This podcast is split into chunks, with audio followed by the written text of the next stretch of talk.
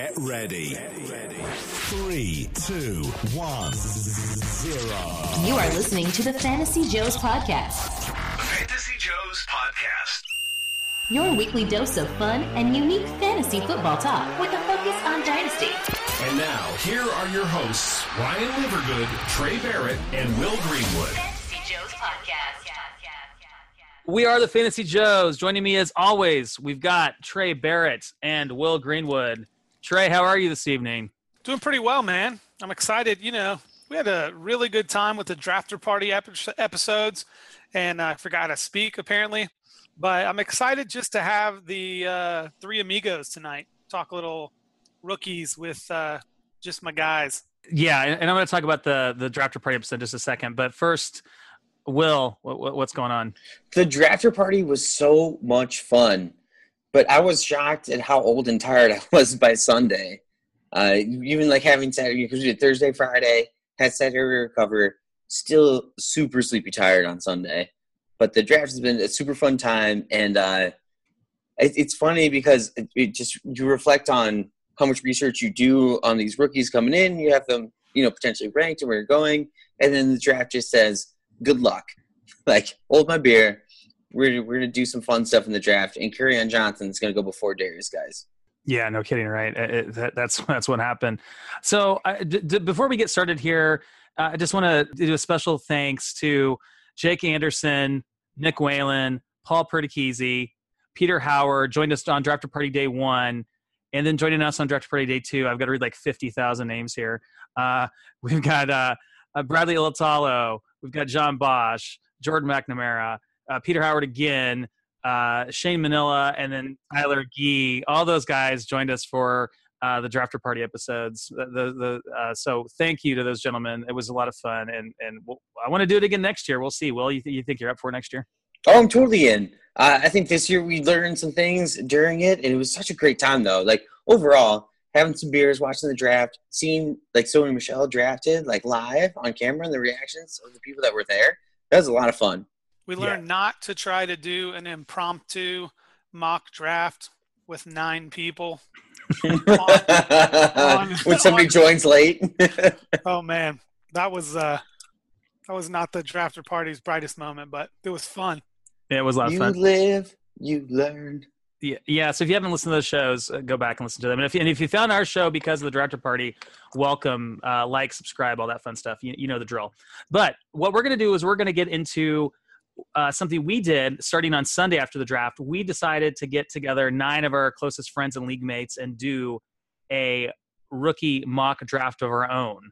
Um, and, and not just any rookie mock draft, a super flex rookie mock draft. So we set this up. It's uh, we decided it was half point PPR. Um, anything else we need to mention? Uh, you know, other than the fact it's super flex league, no, no tight end premium or anything crazy like that. So half point PPR, super flex rookie mock draft, and we're gonna get, take turns and go through. And I guess I get to announce the 101. Peter had the 101, and he took Saquon Barkley. Um, I don't think we need to spend any time on it, guys. I mean, what do we think? I mean, clearly the 101. If you're in an auction draft, you know, you know how much money, how much more money do you spend on Barkley versus anybody else, Trey? Well, I think that I'll put it this way: even being super flex, if I had the 101 in a league and I was offered the 102, the 103, the 104, and the 105, the next four rookie picks, I probably would still say no. It would be close, but I mean, you combine those next four rookie picks, that's how big of a gap there is between Saquon Barkley and the other rookies in this class. I mean, Saquon Barkley, I think by the time that the NFL kicks off this fall, barring an injury, Saquon Barkley will be taken in the top six picks in startups. Um, he, the the hype is real. The landing spot is, uh, I mean, the draft capital landing spot all positive. I think that the gap between one and two in rookie drafts did nothing but grow as a result of the NFL draft. Yeah, I, I I would totally agree with that. Will, looking at some, uh, I- I'm in a league, and a league mate posted uh, a rookie auction going on right now, and I, I think I don't know the the money values in the league, but I think Saquon Barkley, someone had bid like it, he was up to twelve hundred dollars, and then the other guys below him, whether it be Guice or um, Chubb, they were at like three hundred dollars, four hundred dollars. So you know, going for triple in those leagues. So what do you think, Will? I mean, any, any counter to that? You want to tell anyone to pump the brakes? Or we obviously if you got the one on one, you've got to take Barkley or trade him for as much as you can get. Right. No, I mean the Giants. The Giants cut the brake line. You this is this is full gas the whole time. you can't. Yeah, it's a good team. You know they fell into that 102 because of a lot of injuries last year, and just a whole, like a, a, a team that needed some, uh, you know, uh, co- cohesion and, and, to be together as a team again. And I think Shurmur going there from the Vikings. If you look at his his career and what he's done with the offenses, and that's what I mentioned is actually the beginning of the draft party. I know that Saquon isn't a popular chat about because he's, obviously the dynasty 101, but I think that his value only went up by by going there, and I'm really excited to see uh, how how that all works out. I'm I mean, this is going to be one of those picks where the we'll remember for the rest of our lives, win or lose, uh, in in the dynasty community. And it's going to be super fun to see how it works out. Like if if Saquon somehow busts, this is going to go down. This is different than Trent Richardson. This is a whole different ball game, you know, as far as his athleticism and things like that. So, I, but if he if he succeeds, uh, any sort of you know generational talent that comes through from now on you thought the one on one was expensive this year. That's going to change significantly for the years moving forward. But I think at this point, if you own the one on one, the chances of somebody paying you enough to actually move away from that is bad for them. Uh, like they, they, it has to be such a, a payment that your team needs to get significantly better because that's what Saquon would do now. Yeah. So our, our friend, league mate Peter Karen took Barkley at the 101. And now on the clock, we have Aaron Rodriguez with the 102. So he took Darius Guice, and I think I think that this is going to be uh, an interesting spot in rookie drafts. I think before the NFL draft, Darius Guice was kind of locked and loaded at the 102. For me in Superflex, I would take a quarterback. Um, I won't d- discuss what quarterback, but because we're going to get to those. But for me, Darius Guice is not the 102 in Superflex leagues. I, I don't fault Aaron for taking him here. It's kind of the chalk pick. Um, but honestly, I'm even at the point where in non superflex, um, I'm not convinced that I would take Darius Guice at the 102. I think that there's some big red flags. I've got some concerns, and he's one of those guys that I would rather just miss out on because there are some other running backs that landed in good spots with better draft capital that I think have uh, that are safer picks, safer floors, and maybe not as high a ceiling. But uh, you know, when when Gruden's already come out and said that they have a third down back that'll be on the field on third downs, and we know that that's a guy that in Chris Thompson who's very capable in that role. Um, and uh, yeah, he's injury prone, so he's going to get hurt, and then guys can get that work. I mean, that's narrative street that you you just can't assure that. So I, I'm I'm I'm convinced that the the second pick in any rookie draft is going to be wide open. For me, I would have gone quarterback here. Um, but you know, I, I understand where Aaron's going. Yeah, I mean, Chris, Chris Thompson broke his leg. Uh, his injury, I think, is more significant than what people give credit to of coming back from. And he was also 26 last year, turning 27. So I, I don't mind the the Guice pick, and I don't mind not wavering from the beginning because that landing spot I feel like is good for his opportunity. Because if he shows that he can do more, and isn't it, the narrative street of his draft capital that drops so harshly. Uh, I, I mean, the the thing is, it's still the it's riskier than it should have been. Yeah, I, I think the the thing with with Darius Guice is he has potential to be very very good, and it's not like he has uh, domestic assault charges, you know, in his history, or he abuses drugs or anything like that. It, it seems like he's a free spirit. You know, he he kind of uh, marches to the beat of, of, his own drum. And is that a concern? Sure, but there have been guys in this league like Marshawn Lynch that have done the same thing, and they Arian Foster yeah there so it, it's there's a model we've seen this before and yes you should be nervous but I, and, and, i'm with you trey i think in a Superflex league the 102 i take a qb um, but I, I, don't mind the Guice pick here, and I think if I'm in a regular one QB league, I, am still taking Guice all day, every day. Uh, when uh, Shane Manila was on the show, DFF Shane uh, at the drafter party, he suggested we should follow this closely, monitor this closely, look at the news, and I totally agree with that. Up until your rookie drafts, you have the one or two, pay attention and just make sure nothing else comes out. But I think I think we're okay. I think we're okay. So, do we want to go to the 103? Will Greenwood had the 103. Yeah, and this is uh, I think one of the things that we disagree a little bit about is so I went Sony Michel with the 103, and the the one thing that I, have been listening, you know, obviously I'm a big consumer of information and, podcasts and things like that. The one thing that kills me is when people talk about the Patriots being this uh, landing spot where there's so much competition, but you look at that competition where they came from. Uh, it's not. I, I, don't think it's as bad as what people are saying. Uh, I think Sony Michel's going to come in. He's a first round draft pick for the Patriots. He's going to be the highest paid running back on the roster, being that first round draft pick, and he's going to dominate the touches and he's going to have every opportunity to succeed. And that's what you want. You want an offense that scores a lot of points with a big opportunity to, to succeed. And Michel's going to have that. He was not my 103 running back, but I think that, that the landing spot to me is just means that he's he's in a very, very, very prolific offense. And when it comes to quarterbacks, I'm not good enough at, at figuring out the talent profile of a quarterback and landing spot for them that I want to take that right now. And I get that your team's probably bad if you're at the 103 or you traded up but are you what what's missing? You know, like what's what's missing on your roster? You're going to guess on a quarterback for the Browns or the Cardinals or you know the Bills, you know the Ravens uh, or the Jets. Like those, these aren't like factories that they came from. So that's kind of where I came from with choosing Michel Is that I think you could get. I want three years out of Michel, and I think three years in a row, Michel can be an RB one. Uh, as long as the medical reports that you don't have any like there's just not hard enough medical reports for me with what he technically has is like I heard is a, a loose ACL to be strong enough for me not to take him here. I, I'm really loving the Michel landing spot, and I'm pretty high on him. Yeah, I you know once again in super flex I probably take a QB here, Will, but I, I don't I don't dislike the pick. I, I do like Michel a lot, uh, closer towards the the you know earlier in in these drafts than than later. And and we're kind of getting into like a one QB league. You're kind of into this cluster we're seeing of these guys that are kind of grouped together. And, and Sony Michel's one of those guys. But but you're right.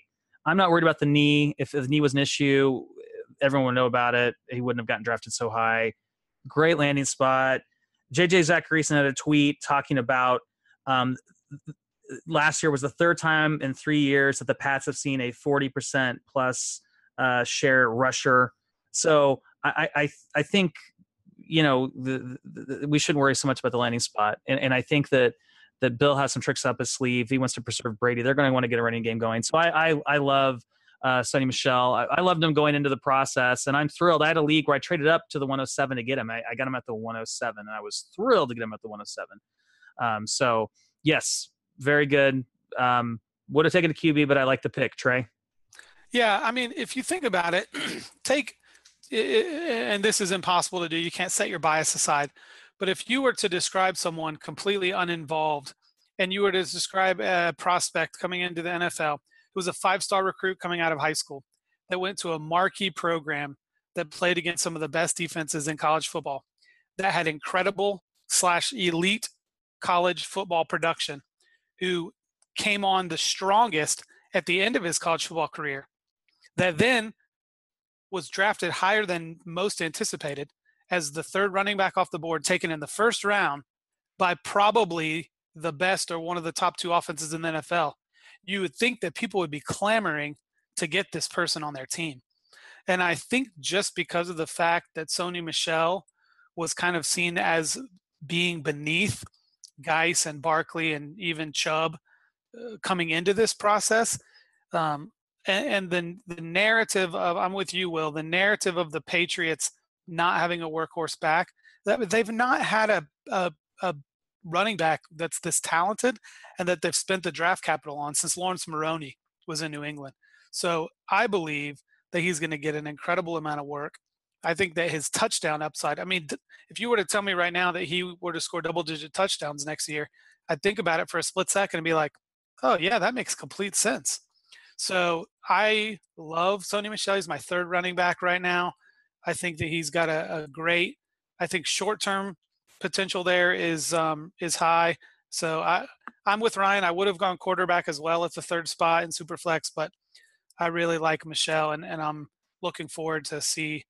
Um, I mean, I think it's incredible for New England to add that kind of weapon at running back because I think he's dynamic.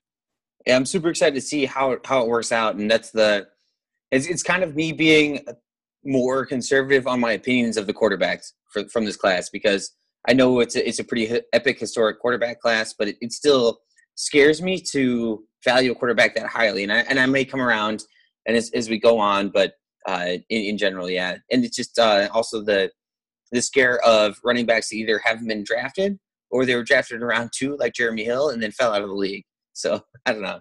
Love love the Patriots landing spot.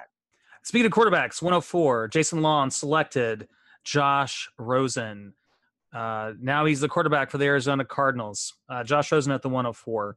So I have to admit, guys, with my quarterback rankings, I had, you know, I, I Trey knows this because Trey and I had several chats. Uh, Will, I think you and I had several chats too about like where do we rank these QBs, and I was all over the place with all these guys. Probably the top four QBs that were taken.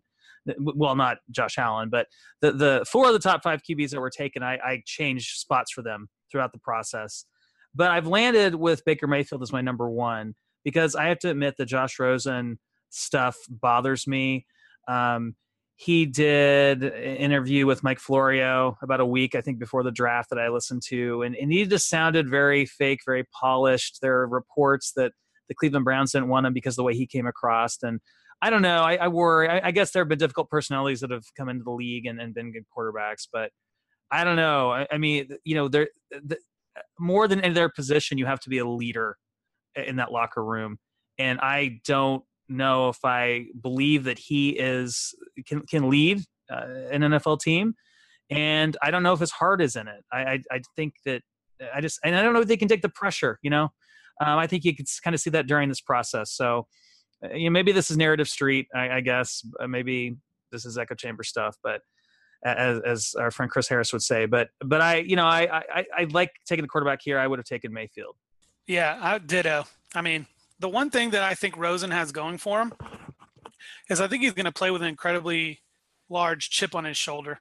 And I think that having some um, veteran leadership around him out there in Arizona with um, Larry Fitzgerald and um, having a guy like David Johnson who's so versatile and um, the, the name of the head coach is eluding me right now, um, but I love the guy, BT he I, I really do think that he's got incredible potential. He many people have even stated he's one of the most pro ready quarterbacks. Um, I mean, he's going into a, a conference that is um, pretty loaded with quarterback star power there with um, Russell Wilson and uh, Jimmy GQ and even Jared Goff. So you know he, has got his work cut out for him. But um, I think that the chip on the shoulder, I think that he feels disrespected by being taken 10th. Um, and, and, I don't, I don't hate the pick. I would have taken Mayfield over actually. Rosen probably is going to end up being my third quarterback, but um, I, I, I can respect Jason grabbing the guy that he likes the most from that group. Yeah, and, and, this is they're they're all so close, right? I mean, not that I think it's a horrible pick. I, I think Rosen's actually my number two. Um, but I but I have make Mayfield number one for the reasons I stated. Sorry, Will, didn't mean to cut you off. You got Steve Wilks, the head coach of the Arizona Cardinals. He's going to get his hands on Josh Rosen. What do you think of that? Uh, great last name, uh, especially the first part of it. No, but so the thing about Rosen is, I, I so I would have taken Mayfield first too, but I'm pretty quarterback, and I'm a pretty quarterback resistant as, as far as having to make a decision. If I'm training up in in a super flex or normal league, it's not to get it's not to get a quarterback. I think that these guys are coming in, they'll be fine, but we don't have a good enough history. Like I'd rather have a lot of people that, you know, like uh, you know, at this point in time, like what do you think you'd get for the 104? Like Matt Ryan plus what?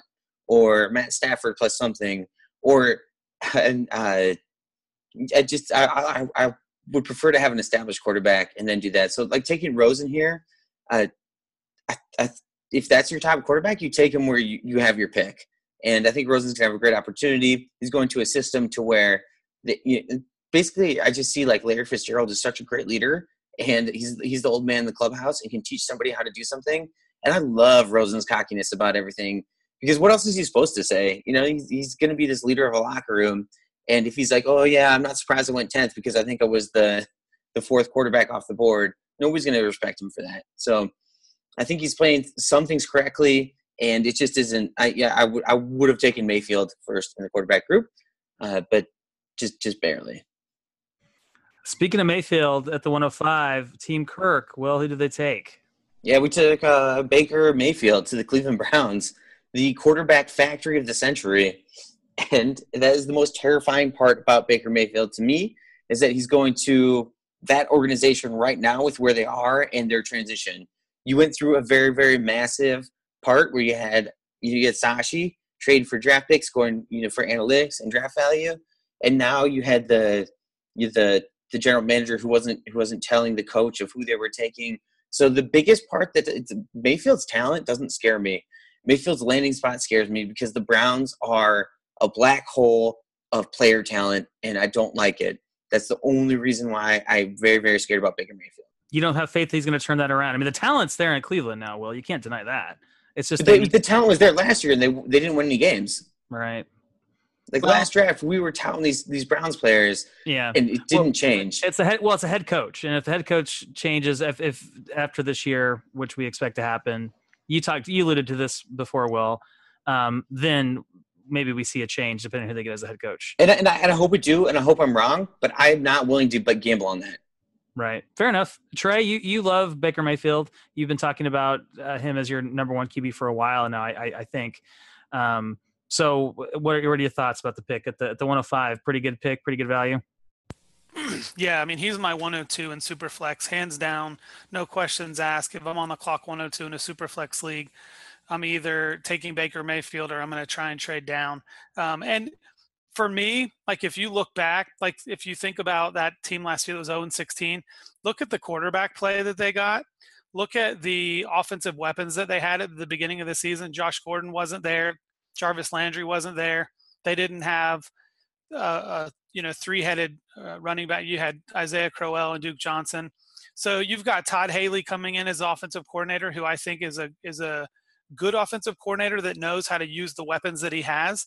I think adding a, a, Josh Gordon late in last season, now he has a full off season to get acclimated to the offense. You have Jarvis Landry coming in, who I think is incredibly adept at getting open in short routes. It's David Njoku's second year in the league. I mean, I think that the opportunity for that team, not just on offense, but on defense as well, to take a step forward and really springboard is there the quarterback play that they're going to get, whether it's Baker Mayfield starting week one or, you know, say what you will about Tyrod. You know, Tyrod does not turn the ball over. He takes care of the ball. And what he can add with his feet with all those other weapons, I think whether it's Mayfield or Tyrod, I think what they have on offense eh, moving forward is going to be very positive. It wouldn't surprise me for them to get a new head coach in the next few years. Um, so I love the fact that Baker Mayfield went first overall. I love his moxie. I love his playmaking ability and um, I can't wait to. I am making the statement now that between now and the end, of, the end of 2018, I'm going to own a Baker Mayfield Cleveland Browns jersey. I love it. I love it. I thought you were going to say I'm going to own Baker Mayfield in every league that I'm playing. That's what you're going to say. Every league I can. I, I, don't. I don't feel like I'm a very conservative dynasty player overall, as far as opinions but the Browns are one of the teams that uh, I'm willing to I'm willing to risk being wrong on, basically. And it, but I love Mayfield. I do, and I love all their players. I just can't. I, am keeping it in my mind that I'm, I'm against it in general. yeah, but think about it's like an, about, it's like it's going to give me an ulcer by the time by the time like think about people that were the same way with the Rams and the Eagles. You know, when their franchises were kind of disastrous and and look at where those. I mean, things can change so quickly in the NFL with yeah. personnel changes. I think that you know, obviously, the concern is real because Cleveland has been the laughing stock of the NFL, and obviously, I you know, I'm on record as being a big fan of what they're doing there. Um, and I'm, I mean, if they don't turn it around, uh, you know, it's going to be hard to ever have faith in them again. Yeah, and I, I totally believe, I totally believe in it. Just the Rams and Eagles changed staffs. Uh, the the Browns kept their head coach, fired their analytics guy, and hired uh, the the Steelers OC Todd Haley, which I think could do well for them. But that's just not it's not the big overhaul that the other teams did. Okay, so let's move on. We've got our friend Corey Deaton uh, at the 106. Trey, who did Corey take? So Corey took Nick Chubb at the 106, and um, I am a big fan of Nick Chubb and I was a little bit disappointed by the landing spot. Um, the draft capital was there. He's taken right at the top of the second round, um, fourth running back off the board. And I think that Cleveland, if if something happens between now and the regular season, which you know I think probably is about a 50-50 shot of happening, where the Browns trade Carlos Hyde, then I will be a lot more excited. I think Chubb is more of a long term. Chubb's kind of one of those guys that if I'm in a position that I don't really need a lot of production out of my rookie pick this season, he's a guy that I would capitalize on falling because I think 12 months from now, he's going to be going into the 2019 season as the unquestioned starter in Cleveland in an offense that, as I just talked about, I feel like is going to be a solid offense. So I do like Nick Chubb. I probably, this is getting to that point where I, I probably would still continue taking quarterbacks with with the guys that are on the board. Um, but I and, and, and to be honest, there's a guy that I've moved ahead of Chubb um, into my second running back spot. Chubb's right there, probably behind Michel in my fourth running back spot. But again, Wait, who's that? Who's this pick. guy? Oh, we'll get to him. All right. Um, I, I don't I don't dislike the pick at all. I think this is getting to that point in the draft where you got to get the guy you like. I think Chubb's got a ton of potential, um, and he's a guy that really I think is going to go later in rookie drafts than he should. He's a guy that if you like him, I would trade back a few spots um, eh, because I think he's going to fall some. Yeah, I, I, one of my drafts he went at the 106 the other day, uh, one QB, and I have another draft where he went. Wait. Oh well, I can chime in real quick on, oh on Chubb. the, the thing about Chubb that like that kills me is you're speculating on what Cleveland's going to do. Which one you know my opinions about Cleveland, but also that running back's lifespan isn't that large, and so you have a guy like Chubb who they're worried about him having arthritis in that knee, the way it recovered, and on on talent and what Chubb can do. I love Chubb, but the having to potentially be you know a, a one and a half fiddle you know to somebody else or and being in that offense uh, scares me a lot for the first year and taking this high. 106 is fine because you don't expect a ton of production. Right? I feel like right, right away from the 106, but like the 106 last year was Dalvin Cook. I mean, or you know, or a receiver mistake. but so uh, this is just it's a little bit high for me right now to be at this moment in time forfeiting a year production, in my opinion. Yeah, fair. I, I like Chubb a lot, but I think I'm with Trey. It probably depends on, you know, if, I mean, I think when we draft these guys, we shouldn't expect this major production in the first year. So I think long term, he might be one of the standouts among these these running backs. So I I, I do like the pick. I would have taken a QB, and at the 107, I was thrilled that Sam Darnold slipped to me at the 107. I, and for me, this was between Darnold and, and Jackson, and I I I do see the upside to Darnold. I think yes, he's he's got some issues. His footwork is bad, and mechanics are bad, but he has the potential to be a really great quarterback in this league. He really does. He's a playmaker. He's a leader. So I like Darnold a lot. I'm probably higher on Darnold than a lot of people. He's still my QB three, but um, yeah, I, I think I think the he has just as much upside as as Jackson, Lamar Jackson, even though Lamar Jackson's got the the legs in the running game potentially. Uh, I just I just I like Darnold. I like I like his his you know I, I think the Jets is not a bad landing spot. It's going to take a while, but I'm not drafting him to you know be my starter immediately. I'll sit him on my bench for a couple of years and and hopefully he'll reach his potential. Sam Darnold 107. Trey. Yeah, I think it's a good. Again, I mentioned probably would have taken quarterback at the 106. This is where I would, uh, and this is just me.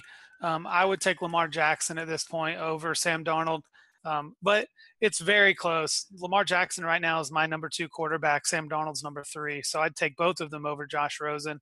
Um, I do like the fact that my my biggest concern with Darnold is that he is very young, and I think that being in New York, being that big spotlight, the media frenzy in New York there. I'm a little concerned that he isn't going to have the time to sit. One of the biggest reasons I'm really excited about Lamar Jackson is that he is the unquestioned backup for 2018 and he's going to sit behind a quarterback that's won a Super Bowl and I think is whether you love or hate Joe Flacco, the opportunity to sit behind him and learn is going to be huge for Lamar Jackson. And I am concerned that uh, Sam Darnold is going to end up starting uh, over eight games this year for the New York Jets. Now, I'm with you. If Sam Darnold, if the roles were reversed and Sam Darnold were going somewhere where he was going to be able to sit behind a veteran for sure for a year, I would be much higher on him. But these quarterbacks that come in and get pushed into the starting role before they're quite ready, I think is uh, not great. Got a great track record. And again, that's you know it's narrative street stuff, and the draft capital's there. Um, I, I, like Sam Darnold. I acquired him in a league just in the last week, so. Um, yeah. Pump pump the brakes. Come on. You you've got uh, Josh McCown there. You got Teddy Bridgewater. He's like the third string QB going into to this league. Don't worry, so I mean, yeah, those those two bona fide starters for the whole year, every year of their career. No, I, I do like Sam Darnold, but the the McCown part of it gets to me because he's this like great coach to the next quarterback that's coming up, but he's going to be that great coach for like three games. And Trey, I agree with like the narrative street, but how are you not supposed to buy into that narrative street? Is my like it's hard for me not to believe that he's going to be the starter by week six for the Jets. You know, and it's it's a lot of speculation, but if you're betting, if you're like if you're forced to bet one way or the other, like which way are you betting? You know. And he's the youngest quarterback in this class. He's the one that I feel is the least ready to take over that role. I feel like if Josh Rosen were were taken by New York and it was him that was going to be forced into a starting role early, I'd be less worried. Um, and again, you know, I think Sam, I think Sam Darnold is a great um, prospect. I think uh, of all of the quarterbacks in this class, he may have the highest ceiling. I think he and Mayfield are right there. I mean, if he does catch on and begins to grow and develop and work on some of the things that the issues that he has as far as his footwork, then his ceiling is a top five NFL quarterback. There's no question. But his floor is also pretty low. So he, he's a guy that will be fun to watch. I'm cheering for him. I, you know, I think it'd be great to uh, to see him do well there in New York, and I really do hope that he doesn't have to start. I mean, the the longer he can sit and just kind of absorb the NFL game, the better. Yeah, I really want these quarterbacks to follow the narrative of Goff and Wentz. You know, to become prolific starters, and it would just make fantasy so much more fun and the NFL better overall.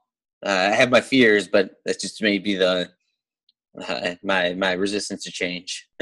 no, we should have our fears. I mean, the, the, I mean, the odds are maybe one out of four of these guys is going to be you know relevant in like eight years in, the, in, this league. Let's be honest, but you know, you, you it's tough to get a QB, and if you get a QB here, you, you know, it's it's a it's a major piece for your superflex team, as we know. But let's move on from Sam Darnold and talk about who Tyler took with the 108. Will I think one this 108 pick was a steal with a couple of the running backs went beforehand, and and Tyler uh, went with Rashaad Penny, and Rashaad Penny sneaking into that first round, being the second RB overall. I think shocked. I don't think a single person watching the draft was ready for that, and it, it was it was really really interesting. And I joked on the the drafter party, and I still think actually I'm very curious about the result of this, but that the the Seahawks don't care about pass protection, so Penny's the best fit for them because he is a great running back in space and running through holes and, and, and seeing where he's supposed to go. And he's a decent pass catcher. I'd be interested to see. I don't know his route running all that well, so I think matters more as a as a running back, but a little dump off pass catcher and, and electric in space. So Rashaad Penny and here at the at the 108, I think is just a, to me is just a great value if you're going to grab a running back there. Yeah, polarizing guy. Trey, what do you think of Penny at the, at the, with this pick? Well, I wholeheartedly agree. Rashard Penny is my number two running back, and I don't know uh, how much you guys have followed some of the stats that PFF has on Rashard Penny, but Rashard Penny, just these are just a few of the superlatives. I know that there's some concern about Seattle and the not great offensive line, but I want you guys to remember back that when Marshawn Lynch was a dominant running back in the backfield for Seattle, their offensive line was still not incredible. I think it was probably a little better than it is now. But Rashaad Penny has the college production, he has the draft capital. Among um, all 2018 NFL running backs, he was number one in missed tackles forced on carries, 86 forced missed tackles. If you look at his yards per carry when he was contacted at or behind the line of scrimmage, which with the running behind a poor offensive line you anticipate might happen, he was number one with 3.32 yards per carry when contacted at or behind the line of scrimmage. Saquon Barkley, less than half a yard. Um, I just think that the opportunity, this guy, senior year, had 1,295 yards after contact. And oh, he actually happened to go head to head against one Saquon Barkley in a game that his uh, alma mater, San Diego State, played against Penn State. And, uh, you know, I think he went for about 190 yards in that game. I think that it was a, a, little shocking. I was just as shocked as anyone that he went in the first round. Uh, Seattle came out immediately and said, We feel like he's a three down back. And, you know, I was thinking about this because there's this news floating that somebody contacted them after they made the pick and wanted to acquire him and I think I thought that was kind of interesting. And you kind of wonder, you're like, well, is that really true? But I'm like, why would that? Why would they float that if it wasn't true? So Rashaad Penny's my number two running back. Draft capital has a lot to do with that, but I've gone back and looked at some film and looked at some metrics and some numbers. And and I know that I, I know some of the narratives for people out there that are kind of downgrading Penny, but he is my number two running back. That is subject to change between now and the NFL season, but I'm really excited about what Penny has to offer in the NFL up in Seattle. I love that. Yeah, no, uh, yeah, he is a polarizing guy. But when I look at things that are important to me, when I look at his production in college, um, so this is interesting. Rushing yards per game, and I know the competition is different, right?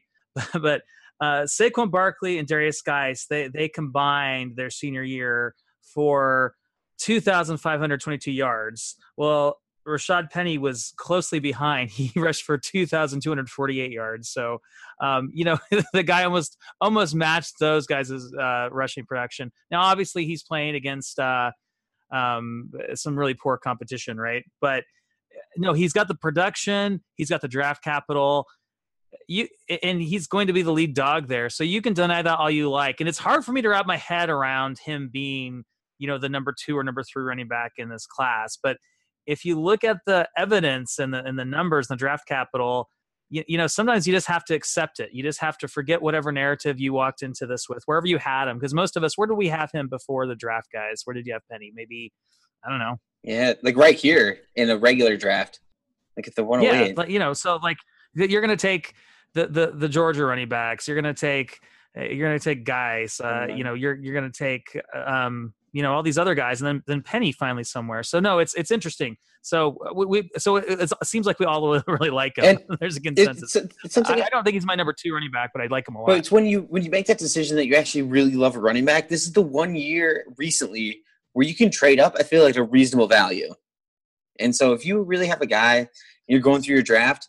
I, I'm not. I guess maybe I'm not the type of dynasty player that waits for somebody to fall to me, and I choose between this like you know six of the running backs that you could easily have taken uh, with the second round running backs. I want to. I'm going to pick somebody that I believe in, I have faith in. I'm going to go get that guy, and it's going to cost a little bit, but I feel like this is a year where you can you can pay that cost. It's not going to be a huge overpay because you're not moving up to the 101 because you basically can't anymore. And I, am just it makes me very excited about this year. I feel like this NFL draft made so so many people so sad on the position players as far as like running back and wide receiver that uh, I don't. I mean, I, you know, obviously you can wait and see what other people take, but you can also like it's cheaper to move up than I feel like it has been. Let me tell you about another guy that had about 2,200 yards rushing and over 20 touchdowns his senior year against some not great competition at a school, Texas Christian, that at the time was in the WAC, and that's LaDainian Tomlinson. Who dat? And Rashaad Penny. Rashaad Penny outproduced LaDainian Tomlinson and scored one more touchdown on approximately 80 less rushes. So you want to talk about lesser production. But so if you have if you're going up against lesser production, then you want to see dominant statistics. And and when you talk about a guy, you know, what was his 7.8 yards per carry this guy put up his senior year and 23 touchdowns. I mean, his junior year, he only had 136 carries, went for a thousand yards, 7.5 yards rushing, and 11 touchdowns. A touchdown almost every 10 carries. So the guy has been nothing but an electric producer his last two years of college, and um, I'm excited. I, I, can't wait to see how he, he pans out. And they had a really good uh, Donnel Pumphrey was there, um, who people forget was a really outstanding back his senior year of college when when when he was there in uh, uh, 2016. So. Uh, I guess we can move on from the the the penny love. Maybe we call the show the, the penny, penny for love. your thoughts. So we love Tyler, your your pick of the 108. It seems like the, is the consensus that we love it. Um, I so let's talk about uh, who Jake took at the 109. Trey. Well, we talked about Lamar. I, I mentioned Lamar Jackson already, and that's who Jake took here. And for me, at the 109 of a super flex rookie draft, to get a guy like Lamar Jackson that went in the first round, I've already spoken about. I mean, people he for anybody who's just listening to what the media is saying about these quarterbacks that wants to talk about Lamar Jackson being a running quarterback, you have completely missed the talent that this gentleman has as a pocket passer. The way that he goes through his progressions. Now, I'm not going to argue when he when the play breaks down and there's a lane, he's going to take off and he's going to make plays with his legs. But he is not a run first quarterback. He is a great. He has an elite ability to throw from within the pocket and go through his progressions. There's some things he needs to work on. His footwork can improve. But I mean, I really am excited. I am incredibly hopeful. Lamar Jackson is very easily the guy that I'm pulling for right there with Baker Mayfield in this quarterback class to succeed in the NFL. Um, I think that he's a great, he seems to be a great young man. Again, I felt like he had to go somewhere where he could sit for a year behind a quarterback that's had success in the NFL that he could learn. And I think it's pretty clear that the Baltimore Ravens are ready to move on after probably one season from um, Joe Flacco and, and Lamar Jackson. I think he's my number two quarterback. I think for fantasy, he's going to have incredible potential. In I, I, will say this caveat: in a six-point passing touchdown league, he probably would be bumped down mm-hmm. my third quarterback, maybe even my fourth. But in a four point, which is traditionally what we play in a four point passing touchdown league, where those rushing yards and rushing touchdowns are that much more advantageous, it's very easy for him to be the number two quarterback for me because I think his ceiling is is high and his floor is also very high because of the rushing. Yeah, he also so looking at his college stats, and I didn't I didn't write it down beforehand, and I apologize, but it was uh, either forty five or fifty five percent of his passes went to his second look when he was throwing. And I think reading progressions and going through what he was doing, and he gets he gets drastically underrated as a person who is is reading the defense and offense. And maybe he wasn't making the best decisions, but at least he was reading it. At least he's there. He's there where he can get better. And him sitting behind Joe Flacco, who I think this definitely indicates that the Ravens are at least telling Flacco that unless you become better, we're done with you. I don't think that's a, a, an issue with them. And so I, I like the landing spot as far as at first I was like, oof, that's not like a good place for a quarterback going to the Ravens. But if you separate Flacco from the Ravens coaching staff, who's done a great job with the rest of their skill position players, I like it.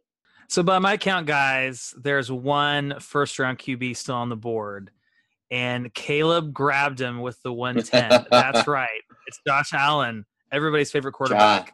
You know, I, I think this is the the question, right? Like if if you're drafting, like wh- where do you take Josh Allen in a super flex? Because you've got to take him at some point because – there's a small i think we're all down on him we've talked about him before but there are some people that that you know that we've had on the show uh, bradley Ilatalo likes him. Paul perticchese hasn't totally written him off yet. So those guys see something in him and obviously uh, so do some um, nfl scouts and, and gms so you got to take him where do you take him is this too high or is this a good spot for him at the 110 I think it's a really good spot for him.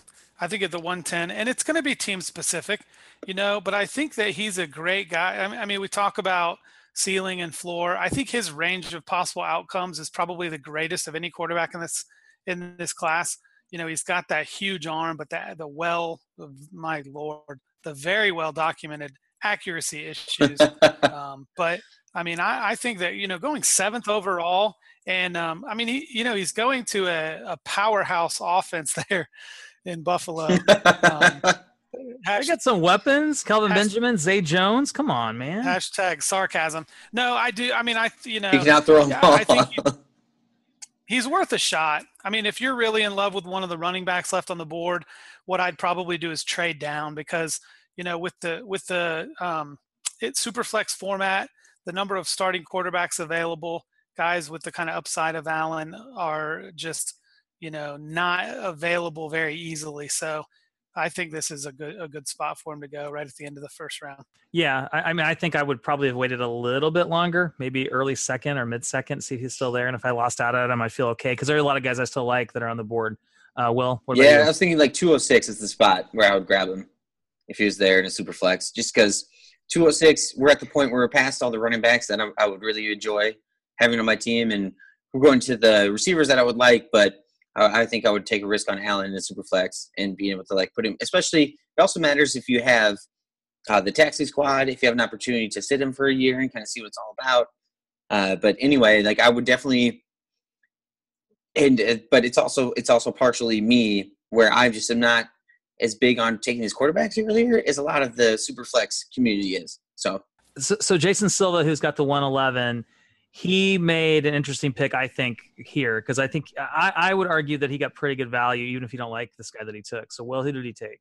Uh, Jason Silva, one a person who in every mock we've ever done, everybody's given him such props for his picks, and I've really liked I really like his insight and thoughts of what he's done. So, congrats to Jason Silva on this pick. He took Ronald Jones, and I again a very polarizing combine player to production, but Nick Whalen, uh, friend of the show Great dude. Love chatting with him. Has Ronald Jones as 102 uh, overall, like in, in, in any format. And I think that that speaks to when it comes to the 111. And he landed in one of our fantasy favorites. He landed at the Bucs because they, they I mean, they made an, an improvement on de- the defensive line, but they, I don't think they're going to be an elite defense by any time soon. And they play in the conference is going to put up a lot of points, and they're going to have to maybe chase a little bit. And I just like where Ronald Jones ends up as far as like a dynamic talent that's going to be able to score a lot of touchdowns. And so at the 111 in the Superflex, like how risky is this? Like if you didn't trade for this pick and you're sitting at there, this means you lost in the championship. And if if the running back was the position you're missing and you can grab Ronald Jones, that's a huge win to me. Yeah, no, I I, I like the pick. I, I, mean, I wasn't big on Ronald Jones going into the process, uh, but the the landing spot, and he's certainly talented. We really don't fully know his measurables because he got hurt at the combine. So Trey, what do you, you know? What do you, what do you think of of Ronald Jones? You know, I I like Ronald Jones. I know that I was pretty high on him, and you know, when we had Tim Torch on uh, a month or so back, uh, you know, Tim talked about his body size and his height and weight and the combination of running backs that can can succeed at that size and the list is pretty pretty uh, unimpressive so you know there are some concerns there about his size and um, I think that the draft capital, I probably I this is that point in the draft where I think that there's a guy that I would rather take ahead of um, ahead of Ronald Jones. I think that Ronald Jones ha- has really great potential because I think that with OJ Howard and Cameron Brate and Chris Godwin and Mike Evans in that passing offense and Jameis Winston in the backfield, there's going to be some real opportunities for the Bucs to get him. I think he's the best when he gets the ball in space. You get him the ball in space, he can be incredibly electric. And he's a guy that could be an RB one with only 16 touches a game, a la Jamaal Charles. I know that similarity's been thrown around quite a bit, but but but legitimately, he's a guy that I think can produce where some of these other guys are going to need a little bit higher volume. He's a guy that really can produce quite well with with a limited amount of touches. So they don't. I don't know that he's going to necessarily be a workhorse for them. So I I, I, do like the pick. I'm I'm having a hard time finalizing the spot between kind of the, the next three running backs off the board here. Yeah. So why don't we go to uh, the 112, which is a running back, and Trey, you took this pick. I did, and I made a mistake here. And uh, you know, this is a guy like I've gone back and forth. I'm so torn on what to think about Royce Freeman. Royce Freeman was the guy that I took at the 112. And the guy that I should have taken is the guy that I would probably even take at the 111. And he went one pick after, and we'll get to him. But Royce Freeman is a guy that I really like. He's a big guy. He's 5'11, 229, um, you know, 4, 4 5, 40. Um, it changes direction really well. And I think that he fits in really well there in Denver. I think Denver, especially now that they've added Bradley Chubb, to to go opposite uh, Von Miller on that defensive line. I think that they're going to uh, begin to uh, return to a, a, little more dominant defense. I think last year they had a little bit of a lapse, so I think they're going to play good defense. I really like the fact that they added Case Keenum as their quarterback. Mm-hmm. I think that he's going to do good things for that offense. I think that Emmanuel Sanders and Demaryius Thomas are very underrated um, and ha- had some struggles in the, you know, the quarterback, uh, whatever the I can't think of the word right now, but basically they're they they were uh, subject to some pretty poor quarterback play. Victims. There. So I, quarterback play. yeah, and so I think purgatory. That's what I was quarterback purgatory. You know, word finding. It becomes more difficult as you as you age, right, Ryan? absolutely. So, but but I like the landing spot. I like Royce Freeman. I think that he has the opportunity to be a workhorse out there in Denver. And even though some people are saying they don't really love the fit, I think it's a little bit better fit than than a lot of people are imagining. And I expect some good things out of that offense. So I do like the fit. I probably would have taken the guy that went 201 over him and Ronald Jones, but Royce Freeman is a guy that's right in that same tier, and he's got some great upside. He's like C.J. Anderson plus in my mind as far as being able to see the hole and hit it. He's not the he's not he's not the most shifty player that you've ever seen. He's not the most athletic player you've ever seen, but he has good vision. As Elliot Chris says, uh, he had Matt Forte's vision, but none of his like no, nothing else. But you would take that over what C.J. Anderson had, and he was a very successful running back there. And I think is uh, I think Royce Freeman's going to have every opportunity in the world to succeed, and that offense is going to get significantly better. And the 112 here, if, if that's your person, I think it's a great place to pick him but you might have been able to a couple picks later. So that's the only thing I'd say is like uh, I, I don't mind taking taking him here, but it, it, if you're just going to go straight by the by the book, this is a couple picks early too. Yeah, you know, I'm probably uh, lower on Freeman than than anybody I've heard because I think he's one of those backs. He does a lot of things good, but nothing great. And I also worry about Denver and their offensive line. That was a big need going into the draft. You hear a lot of people talk about that. They need to address their offensive line. They didn't spend any high draft capital on their offensive line. So I don't really know how good their offense is going to be. Um, and I, to be honest, is he better than Booker? Uh, probably he is a better back than Devontae Booker. I don't know though if he's going to get handed the job um, for whatever reason, you, you know, they, we, we saw it last year. They like Devontae Booker. They see something in that guy. So I, I don't know. I mean, maybe in a couple years, you know, you get him and I, I, I guess I would temper my expectations for this year because you hear some people talk about like, oh, he's going to win that job and he's going to be the solid RB2. I don't know. I don't know how good that offense is going to be. I don't know how good the offensive line is going to be. So uh, I think the pick is fine. There is another guy that, that I also liked more that I would have taken, which you kind of alluded to, Trey and that's who Peter took at the 201, Mr. Kerryon Johnson. Wrong. A fantasy just favorites because we get to play. so, yeah, I think Kerryon Johnson's it's a great, great landing spot. Uh, I mean, someone's got to step up in, in Detroit. Uh, talk about an offensive line that got improved that Detroit Lions offensive line is going to be really good, guys. So I, I I like his opportunity. Yes, LeGarrette Blount is is kind of a threat, but uh, you know, Kerryon Johnson's a guy that we really liked, and yeah. So so Will, what do you think, Kerryon Johnson to to the Lions? Uh, why are you giggling? You're making, like you're making facial uh, expressions. Really, you must really no, like the back a yawn.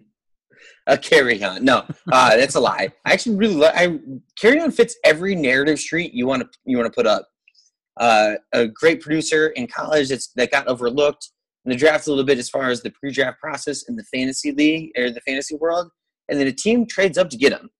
Like, what more do you want of, of something to tell you that this guy's at least going to get a great shot at what he can do? And it's a new head coach. It's the same offensive coordinator, but uh, here is like I just don't see that there's any. The risk is lower, and I really like the pick of Kerryon Johnson at this point. And I think if you were to flip him with either Ronald Jones or Royce Freeman, whichever guy you want there, make your like plant your flag and take the guy you want, and I will have no qualms about any of them. Trey, your thoughts? You, you alluded to it earlier. You you you you made a regret. You you wished you know you would have taken him. Maybe you didn't realize he was there, but no, I did, and I'll be honest. I definitely it was a mistake, and I, that's why I think these exercises are so great because you're on the clock, you make a decision, and then 20 minutes later, you're like, oh man, I, I definitely should have picked this other guy. And so it makes you be a little more thoughtful about how you really order these guys. Because I don't think many of us as dynasty um, players sit down and write a list top to bottom of how we rank these guys. And so even even as recently as your minutes before the night before your draft, all it takes is reading one article positively about one guy or negatively about another guy can can spin you enough to just flip flop guys. But anyway, Kerryon Johnson's a guy that I love. He's a guy that I really liked coming out of Auburn, and um, his draft capital confirmed the fact. And uh, you know, Will alluded to the trading up. I mean, I love it when just like with Alvin Kamara last year, I love it when an NFL franchise, especially in a running back class that that is this deep, only five running backs had come off the board. Derrius Guice was still on the board. Uh, Ronald Jones had just come off. Uh, Royce Freeman was still on the board, and the Detroit Lions uh, gave up a future. I think they gave up a future third rounder. Um, and this year's third rounder, I man, I was trying to just look it up, but I know that they gave up uh, some additional draft capital to move up here and to select Kerryon Johnson. That made him. They didn't. This he didn't fall to them. They said, "We want this guy. We're going to go up and get him." And despite the fact that Theo Riddick is there in Detroit, I think that Kerryon Johnson is a guy that can, be Rick can run some routes out of the slot. So I think Theo Riddick and Kerryon Johnson can be on the field together. I do think LeGarrette Blount could eat into his work um, at the goal line and in short yardage situations this this season. But I think that there's a real opportunity. I mean, the Le'Veon Bell comparisons, I think, are very interesting because that's one thing that Kerryon Johnson is very good. He's very patient, and then once a hole opens up, he has the uh, explosiveness to to hit the hole. And I, I, think that he's got a great opportunity there. I know everybody's down. You know, to, that's kind of the narrative, right? That the Detroit Lions running backs uh, are scary to own, and he's a guy that I think that I'm going to look to be grabbing at the top of the second round or into the first round in quite a few uh, rookie drafts and and then just kind of sit on him. I think he'll produce this year. He won't be a huge huge producer uh, because of the goal line work. I think he'll lose to Blount. Could make him a, a buy opportunity even throughout next season. It, as boring as it sounds, I, would go uh, Jones, Johnson, Freeman. Those would be in like that tier. After you're leaving like Chubb and Penny, I'd go Jones, Johnson, Freeman. That's where I'd plant my flag. So you take you take Jones ahead of Johnson. I, I, yeah, I would. I would. Well, and uh, okay. I think that's it, personally. It's just I, I do and I do value Nick Whalen's opinion quite a bit in the way he talks about it and, and looking at it, and that's what moves it up for me is taking in a lot of feedback from people who watch more film than I do and going going from that. Yeah, no, and I'm with my rankings are exactly the same. Um, I, I like uh, I like Rojo at, at, the top of that running back list as well. The, the but if somebody took Johnson ahead of Jones, I wouldn't like freak out. like I'd be like, I mean, no, know, no, like, me neither. It's the me neither. the balance. I'm gonna give you guys a little bit of a hot take here for Dynasty. Ooh. That carry right now, Kerryon Johnson is Johnson is my top running back coming out of the SEC West. Over one Derrius, Guice. Wow. All right. And that's as as things stand right now. I would prefer to own Kerryon Johnson to Derrius Guice. Ooh, that's All real right. hot. We got a we got a, we got a Carolina Reaper, ladies and yeah. gentlemen. it's not even the regular season yet. All right, guys, we should probably pick up the pace here. Um, we wanted to do three rounds. I'm not sure we're gonna make it three rounds, or maybe we'll quickly read the third round, but let's like kind of do like rapid takes. Are you guys up for that? We'll just go through these next picks and just say a couple of words. All right. Um, so Trey, Aaron was picking at the at the 202. Who do you take? He took DJ Moore. I know DJ Moore is a lot of a lot of people's uh, number one wide receiver. Um, he was the number one wide receiver off the board in the NFL draft. Some people love, some people hate the landing spot. He's not my number one wide receiver. I would have taken another wide receiver here, um, but it's a uh, it's not a bad pick at all. Yeah, I, I love it. Uh, DJ Moore's my number one clearly, and um, I, I, love the pick. Great, great value getting him here in the second round. Good job, Aaron. I think he could dominate in Carolina. So he, I think he could walk into being the easily number one target hog there. Uh, does scare me, but anyway, I was up next, and so I took Courtland Sutton. I think Courtland Sutton has a very dominant profile. I know he went to the the Broncos. That he doesn't have an immediate uh, like path to to to put up a lot of fantasy points this year, but that's not what you should expect in a wide receiver anyway. And I think to me, he's the biggest alpha in this class. Yeah, I think it's a good pick. Um, Trey. Yeah, I like it. I think that he, Uh, you know, I think being able to sit on him, I think that he again the the range of outcomes is pretty large. I think that you know if if there's definitely some things that are going to have to fall right for him to become an alpha, a number one wide receiver. He's not there. He's got that potential, but um, I, I, think that at the you know beginning of the second round, that's a, a great. And if we're looking at just drafting from the pick, I took Michel in the first round for an immediate benefit, and so took Sutton for the future. Yeah, great upside on Sutton. I mean, here with the second round, what what more could you ask for? Jason Long took uh, with the 204 Calvin Ridley. Uh, Calvin Ridley is still my wide receiver too in this class, guys. I, despite the age, I I think it's a good spot for him in Atlanta because it's good that he's not going to be the number one, but I think he's going to be, you know, a real valuable fantasy asset. I mean, maybe you can make the argument you should, you know, swing for the fences here, a guy with more upside. But I think Calvin Ridley's going to be a solid fantasy asset. So I, I like the pick. I like it. He's my number one wide receiver. I love his route running. I, I love the landing spot. When you have a guy like Devonta Freeman and Tevin Coleman come out of the backfield, you've got Julio Jones, an epic, uh, unguardable almost wide receiver on the other side of the field, or lining up in a formation with you on the same side of the field, which offenses are going to have to respect. I think that Calvin Ridley, with his route running going up against number two or number three cornerbacks, is going to destroy. And I think that Matt Ryan's a guy that can get him the ball, can throw him open if he's not open. So, I, I mean, I, I love the landing spot. Calvin Ridley was my wide receiver one coming in, and he separated himself a little bit between the other guys. So, I Ooh. love being able to get him at the fourth pick of the second round here. And it's uh, you're talking about Sarkisian, who was at Alabama while Ridley was there. And if you don't think he had an effect on that pick for the first round for the Falcons, who could use other spots, uh, you're just wrong. Like that that mattered quite a bit. Yeah, and and Ridley was working out with Julio Jones, you know, getting ready for the draft too. So, no, it's a it's a good spot. Love it for Matt Ryan. If you got Matt Ryan and even a one QB league, especially super flex, you got to love that. Okay, picking up the pace some more. Yep. Uh, well, who did Team Kirk take at the two? Oh uh, Captain Kirk went with Christian Kirk, and he, I, I, think Christian Kirk are going to the Cardinals. I love the landing spot. He's going to have an opportunity to grow with Josh Rosen. I just also love that he will be there with Larry Fitzgerald. Kirk seemed like a pretty good dude the whole time. He was a great producer in college. I think his punt return statistics are out of this world. So at least he's going to have an immediate opportunity to produce on special teams. And that's big just to be on the field and just to be a part of the offense, or, eh, eh, or, sorry, special teams, but then to be a part of the offense. Just the more you get noticed, the more you can do, even in practice. That matters to NFL teams. And on top of that, he's also on a team. He's be able to learn from Larry Fitzgerald, who is the consummate pro that you want every wide receiver that you've ever known to learn from.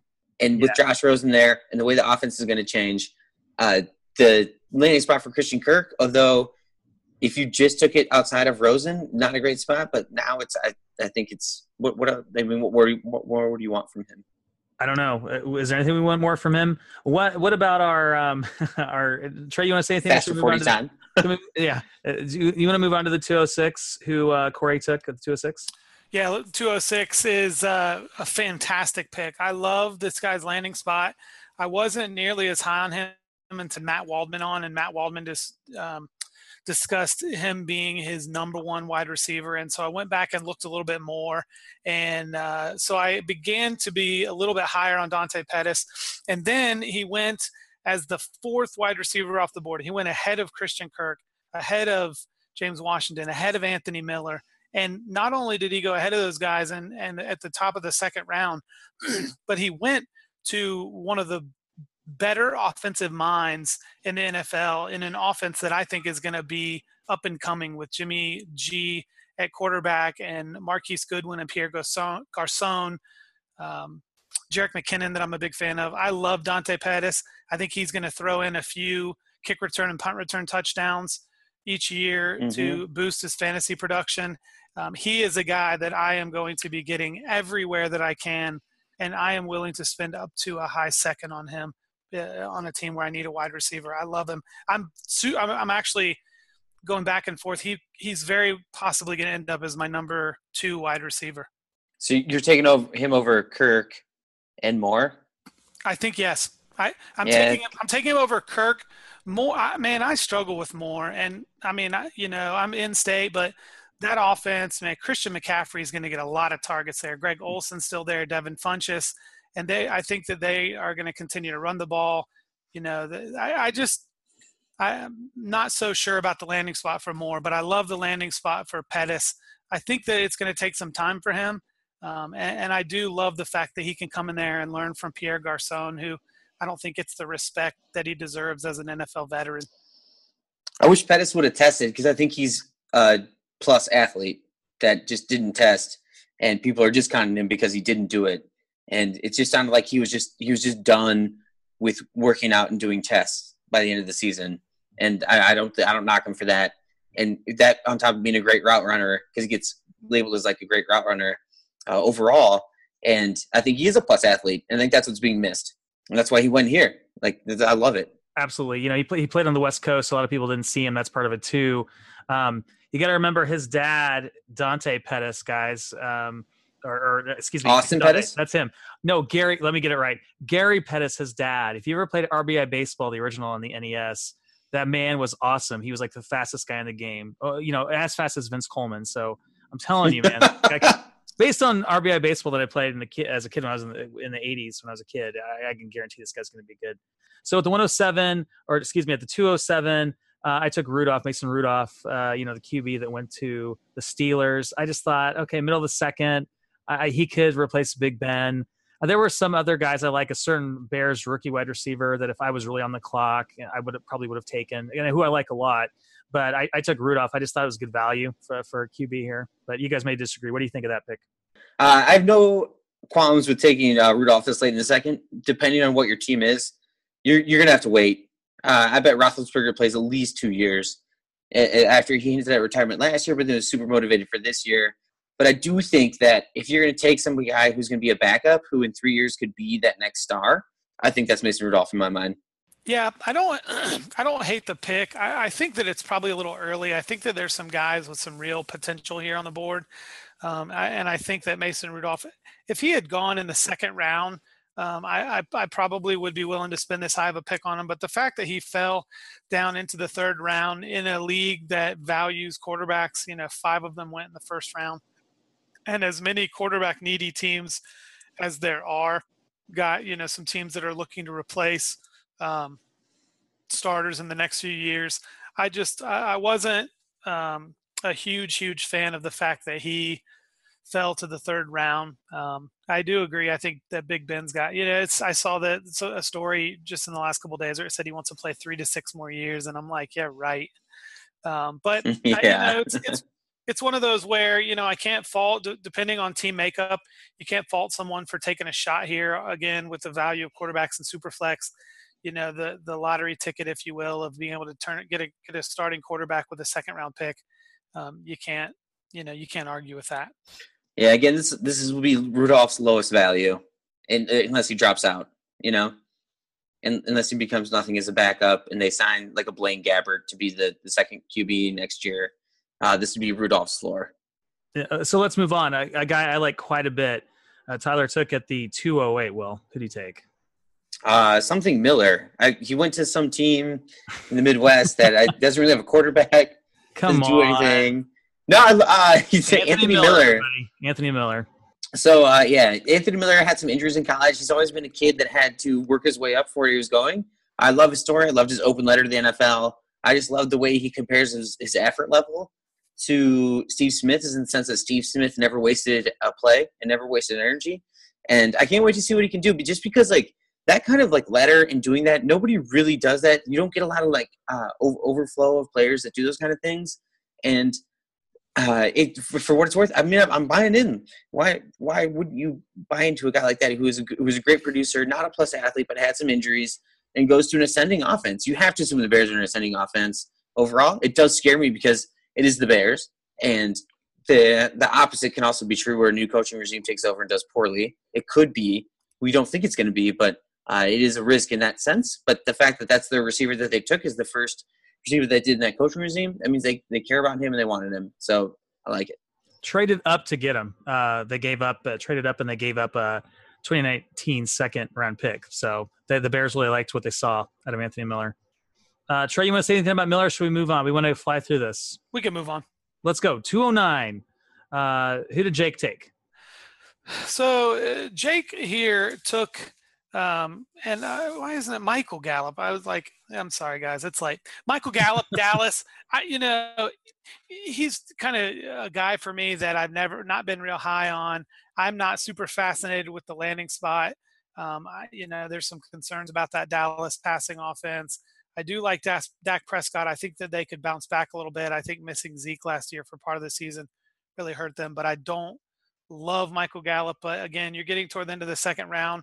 There's a, a couple guys here that I probably would take above him. But again, if you like, you got to go get your guy. Hey guys, let's just talk about the like the last three picks of the second round, and then we can we can tweet out the, the third round picks or, or point out some guys we liked in the third and fourth rounds. So the starting with the two ten, um, James Washington, Tre'Quan Smith, and Mike Gesicki. Those were the last three picks of the second round. So of those three guys, who's your favorite? Will uh, uh who would you have picked? If, if uh, Trey, Trey, Tre'Quan. I think he's uh, that going to the, the Saints, where you, you do have a Akira Meredith, who I do really love that they signed, but uh, I'm not banking on that. I would take him and, and James Washington going to the Steelers, a prolific offense and what they're doing. It's weird that I feel like it's really weird they took him in the second round. I don't I don't understand it and don't know enough about it to where I'm going to take the upside of Tre'Quan. And then Gesicki, uh, he went to the the Browns South, so I don't, I don't trust the Dolphins at all. I really don't. Yeah, that's one of the things I said because Trey had that pick, the 212. That I, that I like the pick. I think it's a good place to get him. But my only concern is that he's he's in Miami, and then Trey, you pointed out well, uh, Adam Gase has had some success with with tight ends in this league. So you want to talk and, about? And 212 is a great spot to get him. Just I just I just hate the Dolphins. yeah, I mean we talked about it. Fair enough. He's that he's an athletic freak. So if there's some someone in this class at the tight end, I know the landing spots weren't great, but I think that the landing spot in Miami being a negative landing spot for Gesicki is a little bit um, maybe inaccurate. Only time will tell. I mean, he he could end up not being uh, becoming much there, but I think again with Landry moving on, eh, there's no, you know, I know they brought in Albert Wilson, but I just think there's going to be opportunity for a lot of targets there. And he's going to be a mismatch uh, in the middle. If he gets on a, a linebacker, he's going to have the athletic, he has the athleticism to, to beat a linebacker mm-hmm. and he's got the size to beat safeties and cornerbacks. So I think he could be a real mismatch there. And, um, and then I, you know, so I, I like the, I think James Washington is probably a better NFL pick than fantasy pick because I think that especially this year, Antonio Brown and Le'Veon Bell are the top two options in that passing offense, and so you're going to have Juju, who I still think incredibly highly of as the probably third option. But I think for that for that offense to do what they need to do, they having three wide receivers is pretty important for them. So I, I think that um, adding Washington in the second round is in, is really really good for the Steelers as an NFL team. Um, but I think it, it uh, probably doesn't bode incredibly well for his dynasty value. There's a couple guys taken uh, early to mid third that I probably would take over both um, Washington and Tre'Quan Smith. But I do like the the New Orleans landing spot's nice for for Tre'Quan. Yeah, no, no doubt about that. Um, yeah, I, I, those three guys are pretty close to me. Um, I, I, might just take Gesicki because of, of, the potential upside. Although I do like Tre'Quan Smith a lot because Cameron Meredith I don't know. Maybe I have too much faith in the Bears and them getting rid of him. But uh, I, I, do worry about. The, I, mean, no, I do worry about him coming back with an injury, and I think that that you know, look at the Saints, man. They they know how to identify these guys, right? So. Um, you, you, you got to look at, at that and what Sean Payton's doing down there and how he can draft people. So, guys, you know, quickly, we really should wrap up looking to the third and fourth rounds, any picks that are, are worth talking about? I mean, once you get into this, you know, you, you kind of got to pick your guys, guys with upside.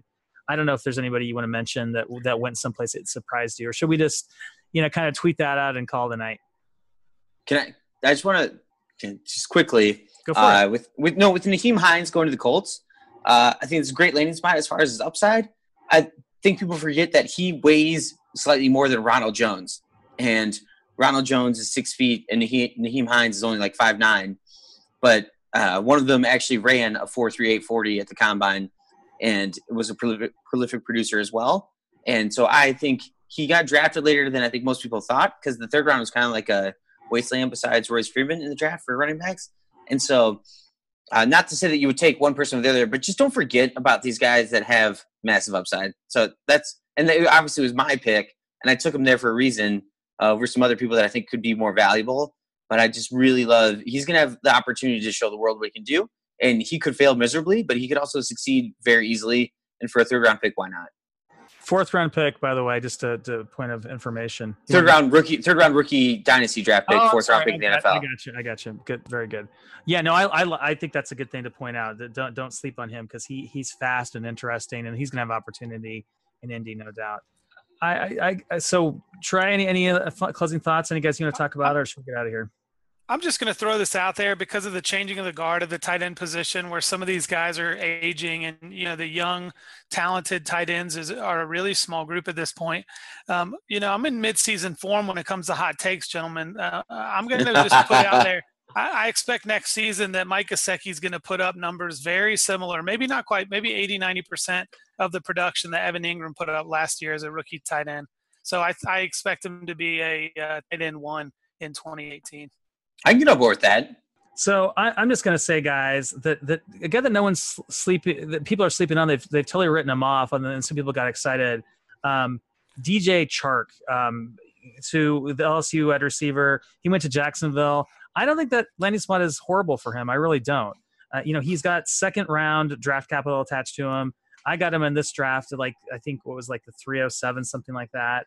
So the guy's got some pretty good upside. I mean, I mean, if he can develop as a route runner, you saw him in the senior Senior Bowl. He he was one of the the you know the MVPs of the Senior Bowl in my opinion. So I think DJ Chark is a guy you can get the third round and feel really good about it. Um, maybe he doesn't pan out, but man, the, the guy's got the talent. He's got the upside. So don't don't sleep on that guy. Massive Keke- upside. Keke Coutee landing in Another Houston. guy, another guy. Man. yes, absolutely. I, he is. I am so excited. That guy is electric. Um, and to be able to put him there where Will Fuller is on one side, DeAndre Hopkins on the other, with a quarterback like Deshaun Watson that can move around a little bit and make things happen with his feet, and Keke Coutee in the slot. Oh my gosh! I mean, he's going to have some wide spaces across the middle of the field in that offense, and if he can can get some attention, and I mean, I think he's got incredible potential there if he can settle into that slot role in Houston. That offense is gonna be fun. Very very fun. Uh, my thing would be it's an undrafted free agent that I was looking at before this. Uh, we were talking tonight, but uh, Phillip Lindsay of Colorado going to Denver.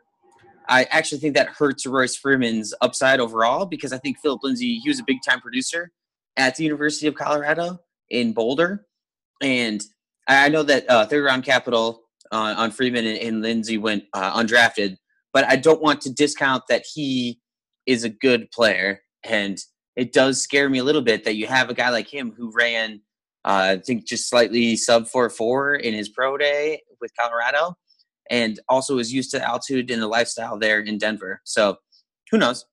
But uh, I, think it's a fun like mention. Like if you if you draft Royce Freeman, maybe in your very last rookie pick, or you pick somebody up off waivers and you put on your taxi squad, grab Phillip Lindsay.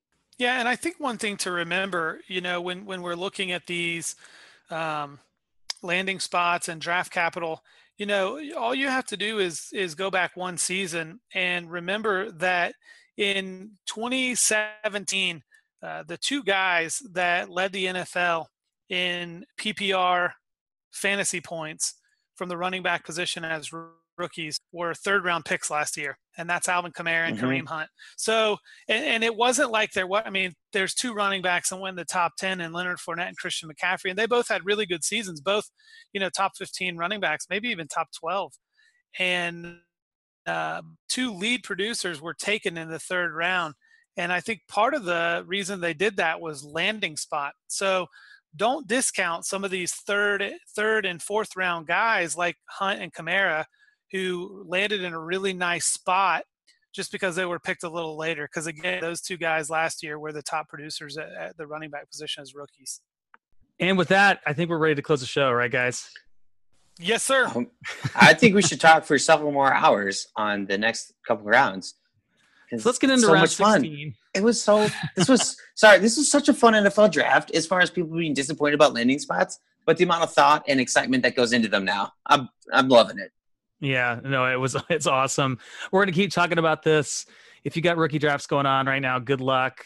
Um, and, and you know, at the end of the day, take this all in and go with your gut. If you like a guy, don't be afraid to to go grab a guy. Don't don't think, oh well, this guy, you know, Ronald Jones is gonna fall to me at the 107. He might go at the 102. The, the, it's it's crazy out there. So keep that in mind. And with that, we want to thank you for listening to another episode of the Fantasy Joes. You can contact us directly at thefantasyjoes at gmail.com or at ffjoes on Twitter. Your feedback is welcome. Let us know what we're doing and what you want from us. We come at you weekly on Mondays, late Sunday nights, early Mondays, with new episodes in the off season. But be sure to subscribe to the show so you don't miss an episode. And leave us a review, but only if it's a positive one. You can find us on Twitter. Trey is at Trey Barrett. Will is at Fantasy Joe underscore Will. And I'm at Roto Librarian. On behalf of Trey Barrett and Will Greenwood, I'm Ryan Livergood. And we are the Fantasy Joes. Fuck, fuck, fuck, fancy Joe. Fuck, fuck, fuck, Fantasy Joes. We need some more songs for these guys. We've got, you know, Carry On Wayward Son for Kerryon Johnson. What, what, we need some more songs. Hey, yo, yo, it's the Fantasy Joes. Before you look, do your rookie draft, we'll tell you what to know. Oh, uh, you're thinking of original songs. I was thinking of like songs. I, That, I, I was doing terrible, terrible He said- freestyle. He said, "We'll tell you, tell you what to knows." it's like what's in those. Trust me, because Will Greenwood's got the nose. Extends to next week. What's up with this next week? Anyway, going all week. Bravo. Well done. Let me play it at the beginning this time. No, I want to. I want to retain our listenership there.